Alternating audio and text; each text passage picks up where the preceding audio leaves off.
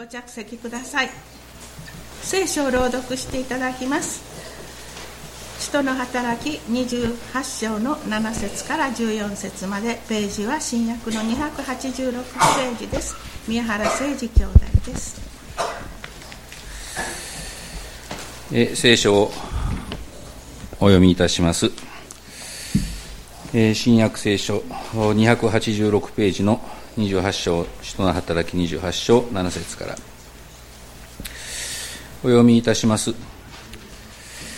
さてその場所の近くに島の主張でポプリオという人の領地があった。彼はそこに私たちを招待して3日間手厚くもてなしてくれた。たまたまポプリオの父が熱病と下痢とで床についていた。そこでパウロはその人のもとに行き祈ってから彼の上に手を置いて治してやった。このことがあってから島の他の病人たちも来て治してもらった。それで彼らは私たちを非常に尊敬し私たちが出版するときには私たちに必要な品々を用意してくれた。3ヶ月後に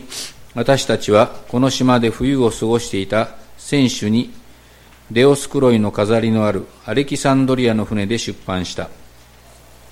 白草に寄港して3日間とどまりそこから回ってレギオンに着いた。1日経つと南風が吹き始めたので2日目にはポテオリに入港した。ここで私たちは兄弟たちに会い進められるままに彼らのところに7日間滞在した。こうして私たちはローマに到着した。以上です。聖歌隊に賛美していただきます。聖歌174番。その後に内田正治牧師より「福音がついにローマへ」と題して説教をしていただきます。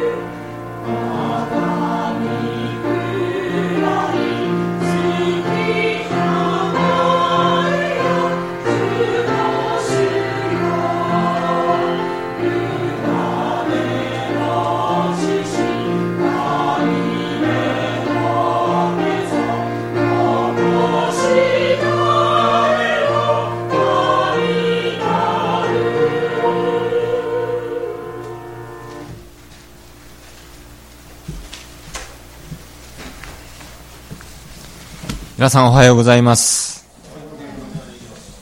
今日もこうして共に礼拝を捧げますことを感謝をいたします。今日も御言葉をいただきますが、一言お祈りをいたします。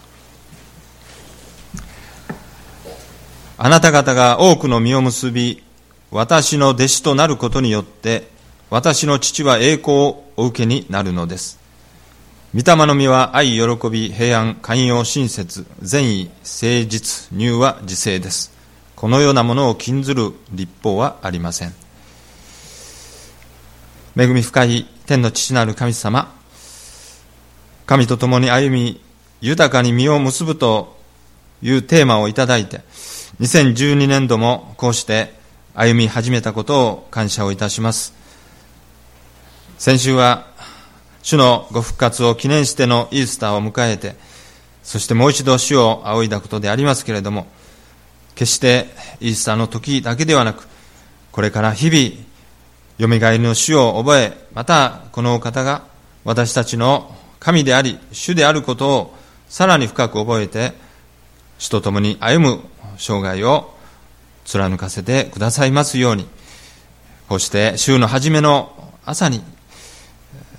集ってあなたを礼拝しております。人として最高の務めである神を礼拝するというこの務めを今日もこうして成し得ますことをありがとうございます。心よりあなたを賛美し、またあなたを頼り、またあなたからのお声を聞かせていただけます幸いを覚えて、今日も精一杯あなたにお捧げいたします。今からまた御言葉をいただきますが、その御言葉のうちにも主が働いてくださって、私たちがあなたを覚えて、また御言葉を悟るものとさせていただけますようお導きください。今日もこうして御霊の導きによってここに集え得たことを感謝をいたします。中には様々な事情のゆえに、あるいは弱きを覚えてここに来れなかった兄弟姉妹方もおられることを覚えます。どうぞ。また次の礼拝には来ることができるようにあなたが促してくださいますように。今日持たれています日本全国の礼拝とまた世界中の主にある礼拝が祝福されますように心から祈ります。また教会のそれぞれ与えられている使命をこれからも全うしていくことができるようにあなたが力を与えてくださいますよう今日も御言葉を待ち望みつつ、主イエス様の尊い皆によって委ねてお祈りをいたします。アーメン。えーまあ、今日で使徒の働きが終わります。28章をもって使徒の働きを全部読み終えたということで、一つの区切りがつくわけであります。えー、まあ、予告でありますが、えーまあ、私たちは今年度の一つの方針として基本に帰りましょうということを、まあ、総会でもお話しさせていただいて皆さんに承認していただきました、まあ、そういう意味もありまして、えーまあ、基本中の基本の一つ。それはやはり私たちがこのイエス様というお方がどういうお方なのかということをもう一度それこそ基本に帰ってえー、知ろと。イエス様が何をおっしゃったのかその意味はどういう意味なのかあるいはイエス様が何をなさったのかそのことをもう一度この福音書から読んでそして私たちに、え、知っていることはそうだったということを再確認することも幸いですしあそういうことだったのかと新しい発見をまたそこでいただいてえ、恵まれることもいいのではないかと思います。ですから、来週からまたマルコの福音書マルコの福音書を順々にこう読んでいきたいと思います、えまあ、教会の暦に従ってのその行事などは時折入りますけれども、まあ、それ以外はまたこのマルコの福音書を最後まで一緒に読んでいきたいとそう思っております。ですから皆さんもそのことを覚えて、え事前にこう読んで自分なりにまたあこの恵まれて、えー、備えていてくださったら幸いかと思います。決して、えー、説教者が語るメッセージそれだけではないと思うんですね。それは神様が語ってくださるメッセージのほんの一部であろうかと思います。皆さんは皆さんで直接御言葉から恵まれていただけたらそれはそれで幸いだと思っております。もう一つあの水曜日の聖書研究祈祷会、まあ、これも幸いなことに創世記を最初から読んで、えー、残すところ49章50章で、えー、終わります、えー、でその次にまた続いてその出エジプト記を一緒に読んでいきたいと思います、えー、本当にこの御霊の導きなくして私たちは聖書は読めませんしもちろん字面を追っていくことは誰もできるんですけれどもこの聖書に書かれてある神の言葉が私たち直接霊の言葉として神様が霊を持って語ってくださったその御言葉が私たちも魂霊を持ってそれを悟っていく。これは御霊の導きなくしてできないことであります。ですから祈りつつまた一緒に読んでいきたいとそう思っております。え今日は使徒の働き最後の28章でありますが、えー、パウロたちは海の難を逃れてえ全員が無事に着いた27章の最後でこうして彼らは皆無事に陸に上がった。誰一人命を損ねることなくみんなが無事に陸に上がった。そして一節こうして救われてから私たちはここがマルタと呼ばれる島であることを知った。後でこの島がマルタ島であるということを知ったというんですね。島の人々は私たちに非常に親切にしてくれた。折から雨が降り出して寒かったので彼らは火を焚いて私たち皆をもてなしてくれた、まあ、私たちのこの出会いこの出会いが全てをこう決める時があります。もしこの島の人たちがこの悪い人で、え、そして、え、このパウロたちを襲ったりしたら彼らは生きることはできなかったでしょうし、え、この雨が降り出して寒かったとありますから、放っておかれたら彼らは凍え死んでしまうような、まあ、そういう状況でありましたけれどもこの島の人たちが親切に皆をもてなしてくれた。なんとこのありがたいそういうことが想像できるわけです、ただこの島この島には福音は当然伝わっていなかったということが分かります。その島のこの信仰というんでしょうか土着の信仰があったと思われます。その一つの現れとして、このようなことが書いてあります。パウロが人抱えの芝を束ねて火にくべると熱気のために一匹のマムシが這い出してきて彼の手に取り付いた。島の人々はこの生き物がパウロの手から下がっているのを見てこの人はきっと人殺しだ。海からは逃れたが正義の女神はこの人を生かしてはおかないのだ。と互いに話し合った。要するに、まあ、ここでいうマムシ。これが、えー、例えばこの災いの印ですから悪い人にこのマムシは取り付くのだというそういう、ま、信仰迷信があった。ですからパウロはきっと悪い人だ。人殺しに違いない。そういうことですね。正義の女神もこの悪い人を生かしてはおかないだろうと、まあ、そういうようなあ、まあ、彼らなりの迷信信仰があったということであります。パウロはこのイエス様がよみがえって最後の言葉を弟子たちに語ったその言葉を当然彼も知っておったに違いないと思うんですがまた後開いて読んでいただいたらいいかと思うんですがマルコの福音書の16章の17節でイエス様は弟子たちに言われた。あの有名な世界宣教の言葉ですが全世界に出て行き全ての作られたものに福音を述べ伝えなさいとその後ですが信じる人々には次のような印が伴いますすなわち私たちの私の名によって悪霊を追い出し新しい言葉を語り、蛇をもつかみ、たとえ毒を飲んでも決して害を受けず、また病人に手を置けば病人は癒されます。まあ、ここにイエス様は不思議にも蛇をもつかみ、たとえ毒を飲んでも決して害を受けない。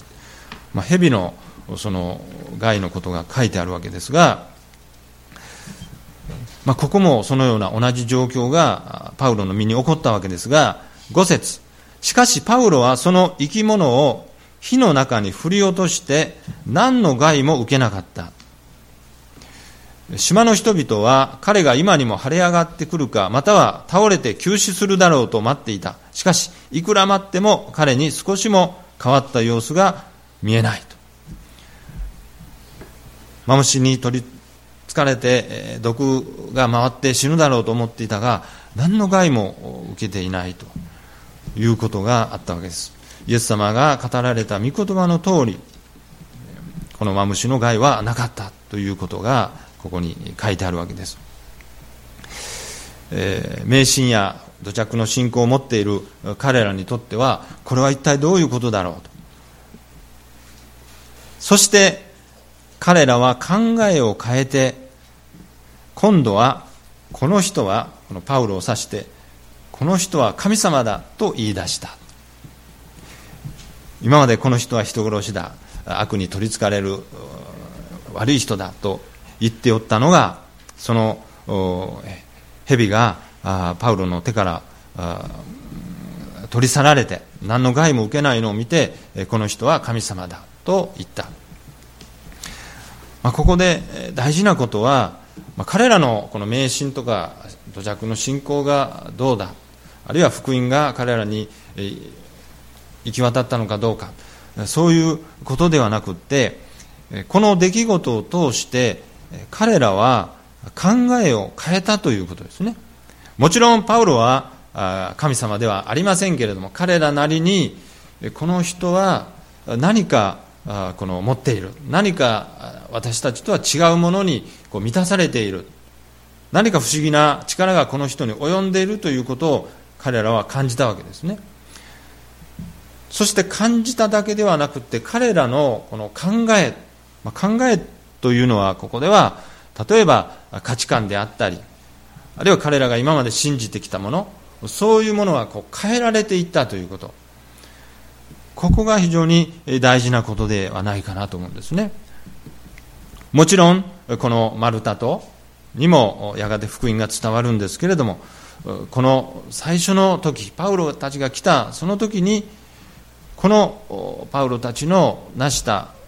出来事とそこに神様の力が働いて起こったその出来事を通して彼らの考えが変えられたということ。これは非常に私たちにとっても励ましになる言葉ですね。やがてこのマルタ島はさまざまなこの歴史を経るわけですがいろいろマルタについて、えー、調べましたが現在、このマルタ島は、マルタ共和国という一つの独立国になっています。イギリスから独立したマルタ共和国。約40万人、あるいは少し増えているのでしょうか、41万人でしょうか。そういう人たちがこの国に住んでいます。そして98%がローマカトリックです。まあ、一時は歴史上でイスラムの支配を受けたようですけれども、福音が伝わり、そして今では98%がローマカトリックの信者であるということ、本当に幸いであろうと思うんですね。このしかし最初にパウロたちが来た時に彼らは考えが変わったこのことは私たちがこの福音というものがこのもたらされていくそこに非常に大事なことを語っていると思うんですね。私たちも福音を伝えるその使命がありますけれどもその福音を聞いた人たちあるいは聞いただけではなくその福音を自分のこれからの生きるための考えによってそれが変えられていく。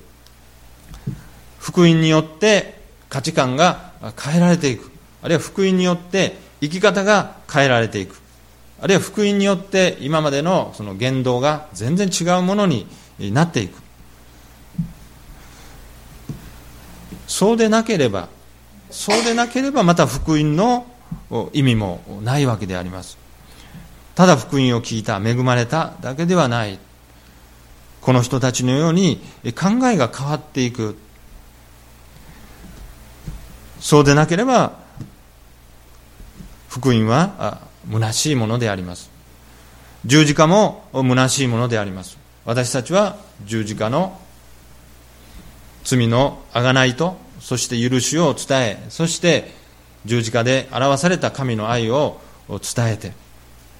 そしてそれを聞いた人たちがあそれはあ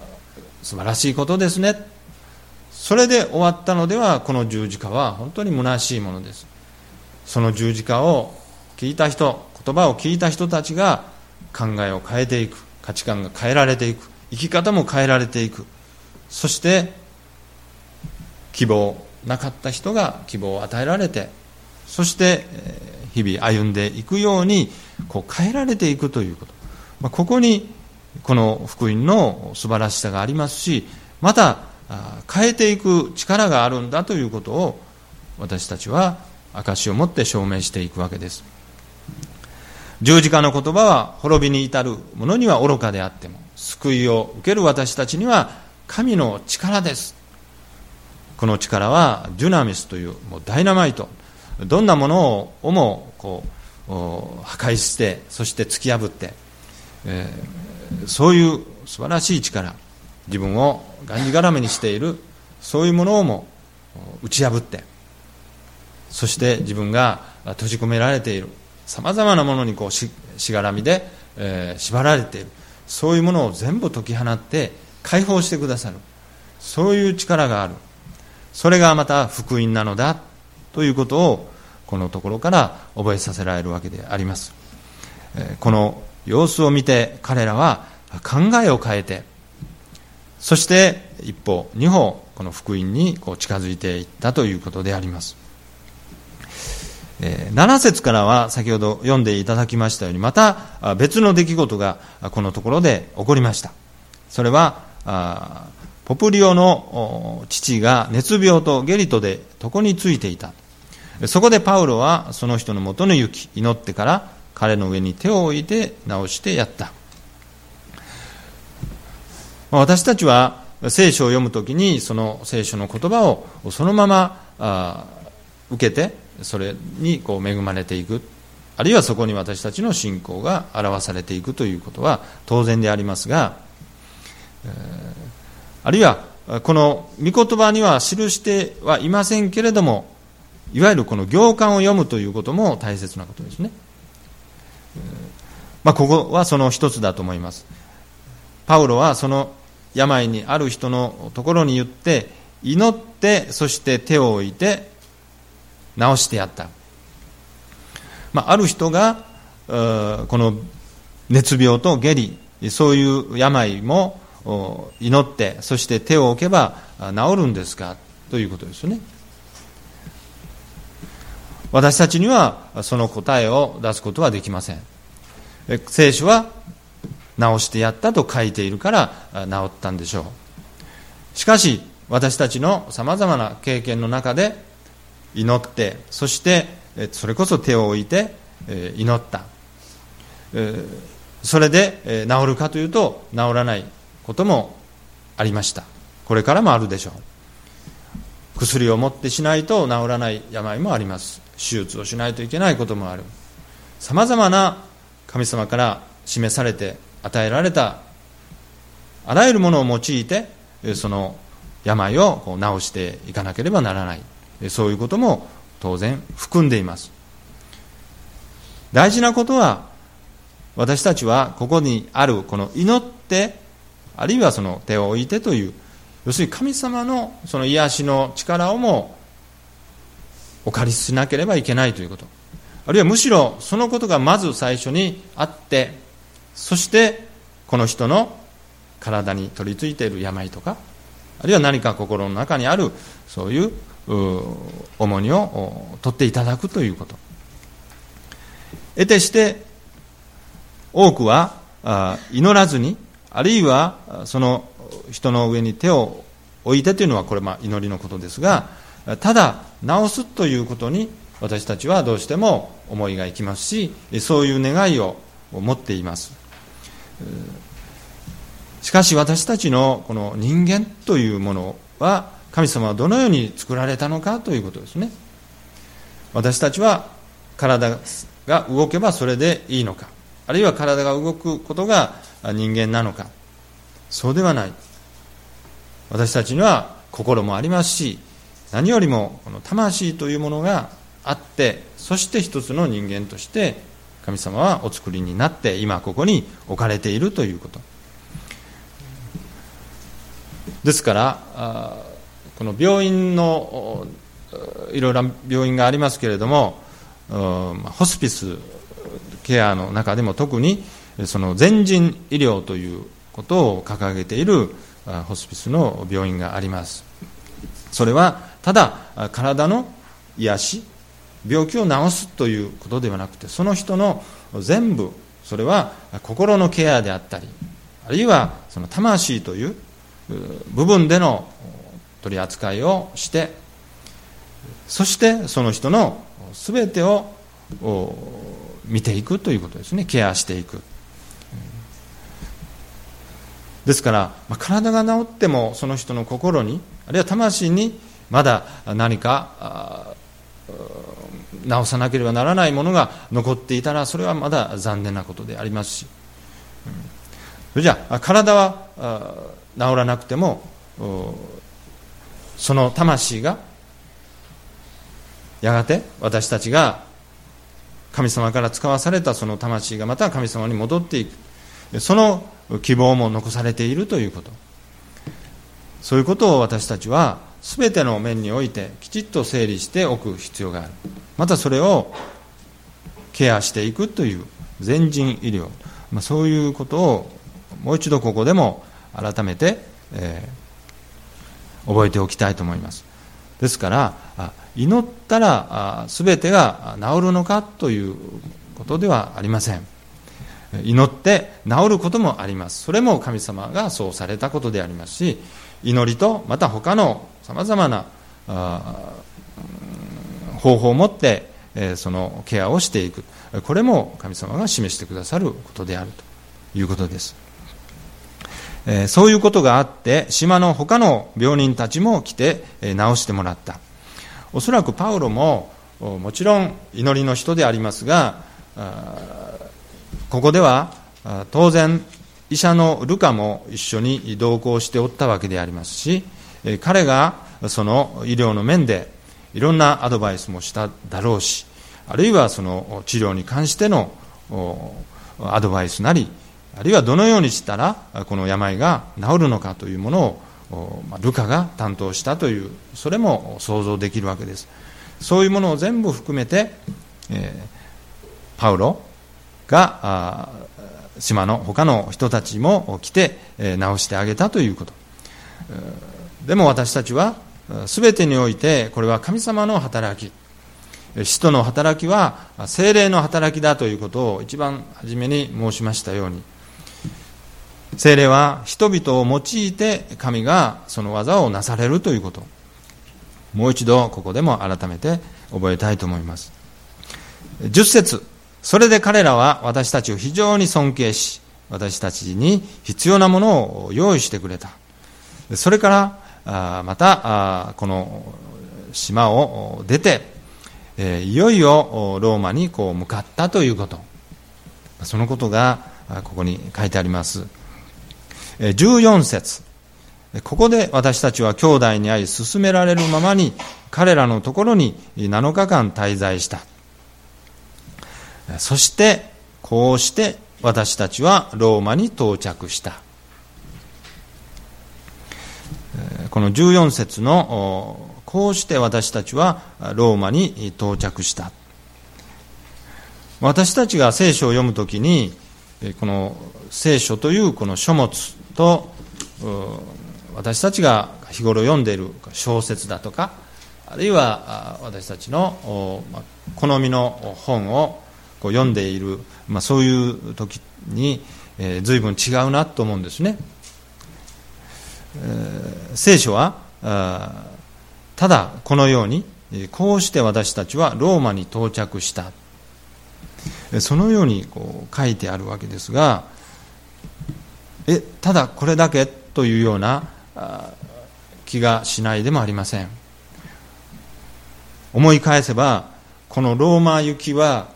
どれほどの苦難があったかということですね。パウロさえももうダメではないか。もう何度も何度もそう思った。しかし傍らに主が立ってくださりあるいは見つかりが立ってお前は必ずローマに行くのだ。そういうふうにこう告げられた。その度にああそうだった。でも目の前にある困難はもう数々起こってきた。ハードルがいくつもあった。その度に気持ちがなえたりあるいはもうもうダメだろうと。命も取られそうになった。何度も何度もそういうことを経てそして今マルタ島に着きそしていよいよこのローマに到着した。もっと書きようがあるんじゃないだろうか。ついに私たちはローマに到着した。今まではこんなことがありあんなことがありそしてもうこの喜びは語り尽くせないほどのたくさんのこの思いが彼らのうちにはあったろうと思うんですね。なのに私たちはローマに到着した。どうして自分たちはもうこのローマにつけたことは感無量だというようなそういうことを書かないのか。ある人はそう思う。でも不思議ではないと思います。しかしこの人の働きの著者はどんな形容詞をもってしてでも表せないほどの思いであるから書けなかったんではないか。言葉には表せないそれほどの感動を彼らは覚えたからこそ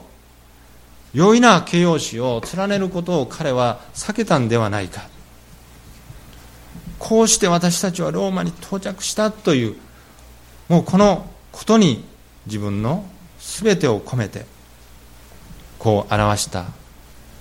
ですから私たちもそのことを汲み取って彼らがローマに到着したというそのことの中に万感の思いが込められているんだということをここに覚えてああやっと福音がこの世界の当時の世界の中心であるローマに着いたんだ。いよいよこれからこの福音がローマからやがて全世界に行き渡っていくのだなというその思いを持って私たちはここを読みたいと思うんですね。こうしてさまざまいろんなことがあった。こうして私たちはローマに到着した。そしてこの福音をここで、え、広めていくのだというその思い。その思いを私たちも共に味わいたいとそう思うんです、え、15節からまたずっとこのローマでのこのパウロの様子が書かれてあるわけです。16節にはパウロは万兵付きで自分だけの家に住むことが許された、まあ、ここでも初めて来たこのローマ。パウロにとっては不安もありましょうけれどもこの万兵付き護衛付きで守られてそしてこのローマで滞在することができたということが書かれてあります。これも神様の守りがあったということ。そのことを覚えたいと思います。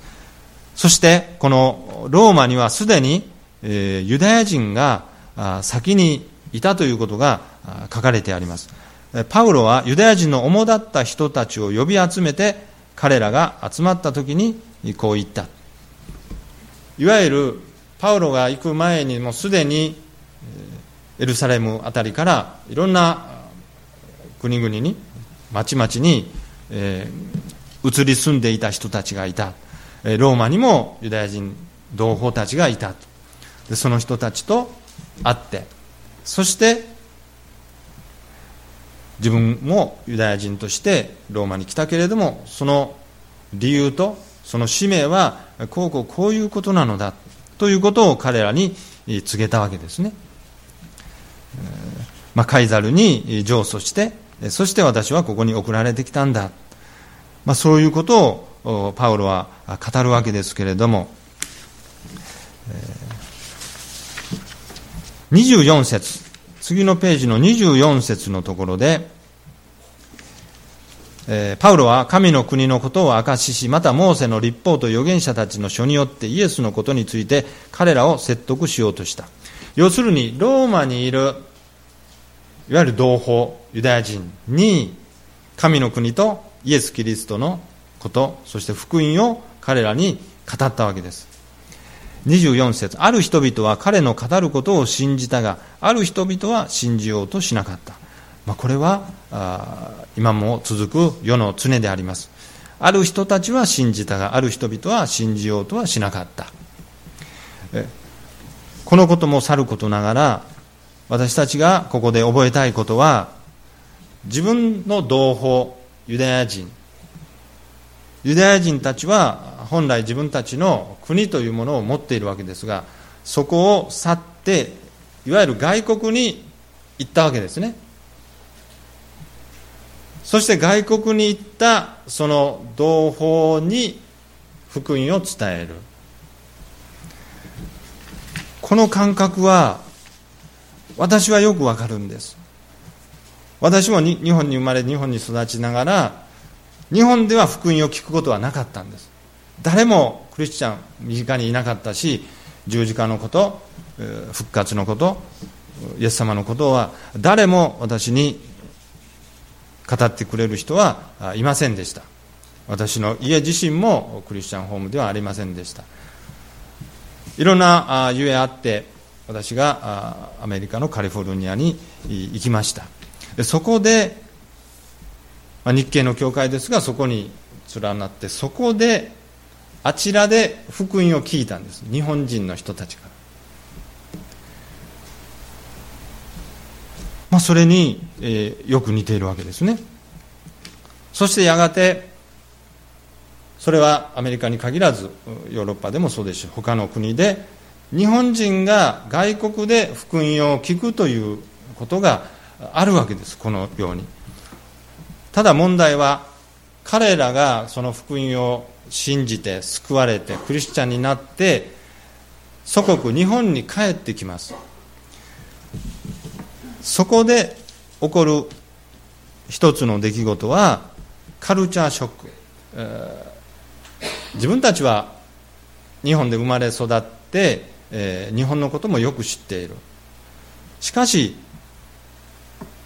まあ、あるそれが20代でしょうか30代でしょうか50代でしょうか。残念ながら日本の中にある教会というのを知らずに帰ってくるわけですね。ですからこと教会に関しては向こうの教会のありようは分かっているんだけど日本の教会のありようというのは初めて接しますからそこでカルチャーショックを受けるんですね。ええこんな教会ってこうだったっけっていうそういうもの。それはよし悪しの問題ではなくってそれは文化の違い。教会というのはその土地その土地の文化の影響をもろに受けますからそのところでどんな礼拝をしていたのかどんな交わりをしていたのかそういうそれをまあ、教会とはこうだと思って日本に帰ってくるんですが全然違うということで。でもよく考えればカルチャーショックなんか受ける必要はないんですね。私たちはなぜ、えー、教会を変わることによって、えー、カルチャーショックのようなものを受けるのか。それは主から目を離すからですね。どんなところに行っても教会がどうであっても私たちが目を注ぐもの魂を向けるものは主です。でその教会の群れ群れがどこの教会であってもどんな教会であってもその群れが主を信じてその同じ主に礼拝を捧げている同じ主に賛美を捧げている。それさえ一致しておれば何もカルチャーショックなどを受ける必要はないわけです。その机の並び方椅子の並べ方あるいは何かこの総額の銅とかそんなことはそれは後のことであって一番肝心のこの礼拝の民が本当に主を信じて賛美を捧げているあるいは祈りを大事にして祈っているあるいはこの福音を神の言葉と信じてみんながこの御言葉により頼んで一生懸命歩んでいる。それさえ確認できれば何も恐れることはない。私たちはイエス様から目を離して周りを見たりするときに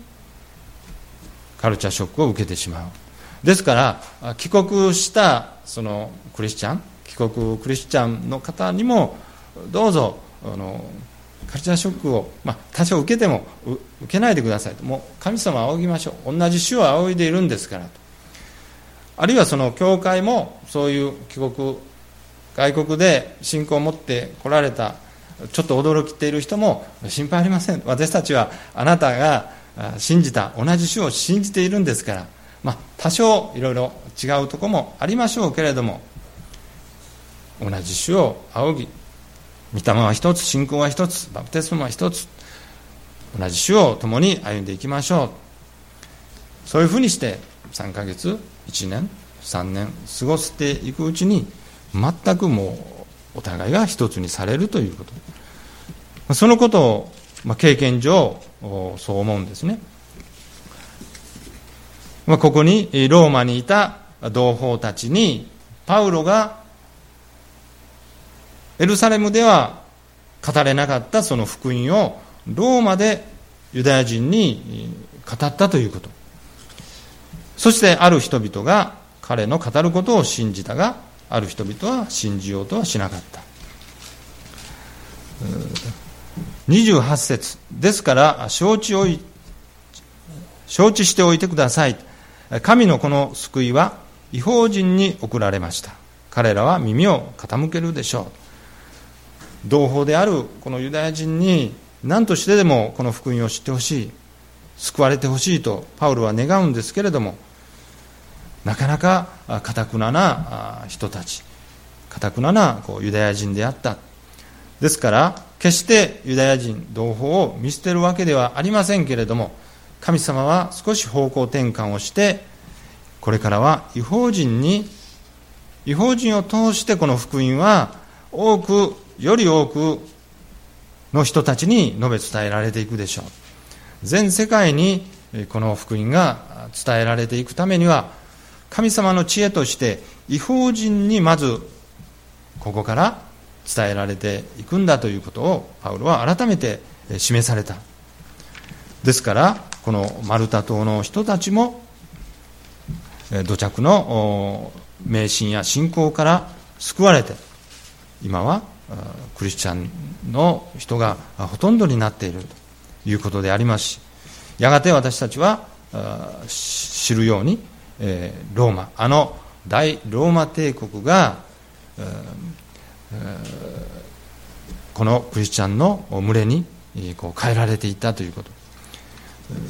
まあ、そんなことを振り返るときにその最初はこういうところから始まっているんだと。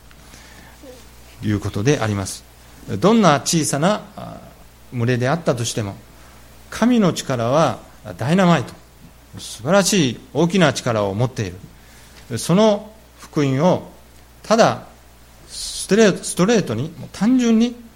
十字架に表された神の愛とそしてこの方はよみがえられた復活の主。この方をとにかく述べ伝える。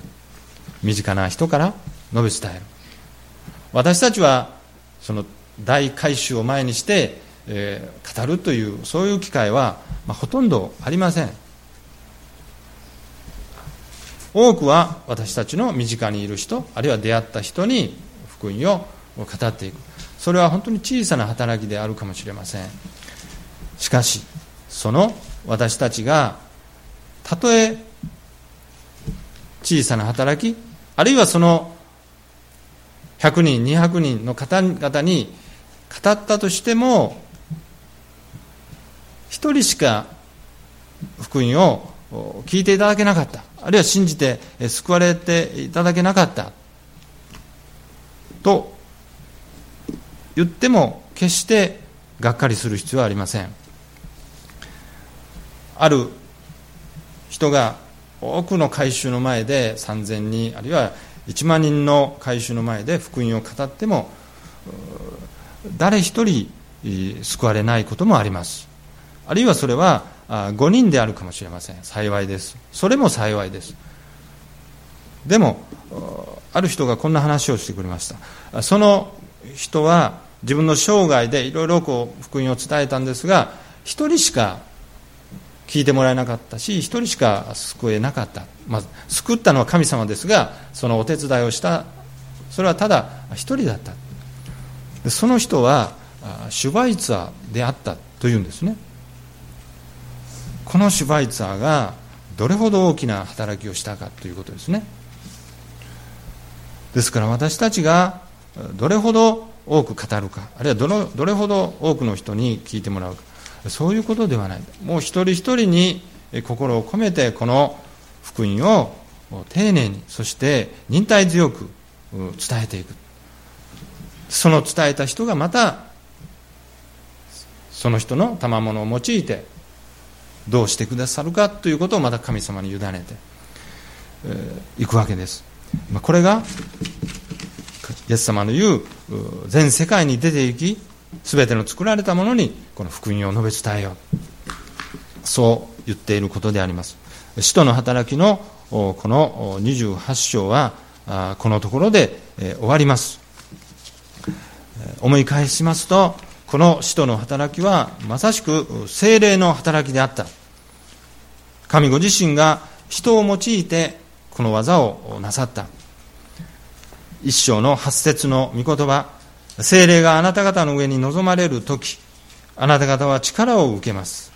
そしてエルサレムユダヤとサマリアの全土および地の果てにまで、まあ、当時で言えば世界の中心のローマ。あるいはパウロの中にはこのスペインまで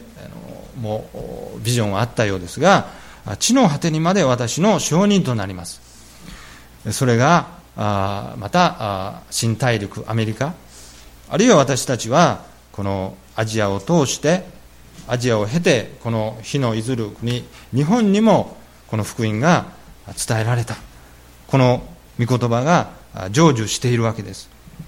エルサレムユダヤとサマリアの全土及び地の果てにまで私たちの証人となります。福音は述べ伝えられていきます。そしてこの今日21世紀にもこの使徒の働き精霊の働きは続けられていく。その使命を私たちは預かっているのだ。ですから31節のその使命の言葉。大胆にそして少しも妨げられることなく神の国とその主イエスキリストを述べ伝えなさい。そのことを思って、えー、今日終わりたいと思います。お祈りをいたします。こうして私たちはローマに到着した。天の神様パウロたちがローマについてそしてここからいよいよ福音が全世界に広まり私たちのこの日本にも伝えられたことを覚えて感謝をいたします。私たちもまた救われた者の一人として与えられたその持ち場立場でこの福音を述べ伝えるものとしてくださるようにそして神様の宮座がそのところで表せ表されてそしてともどもにこの救いを喜ぶものとしてくださいますようにこの教会にありましてもこの技が見えるごとくに表されてともどもにそれを喜ぶ時が来ることを信じてイエス様の尊い皆によってお祈りをいたします。アーメン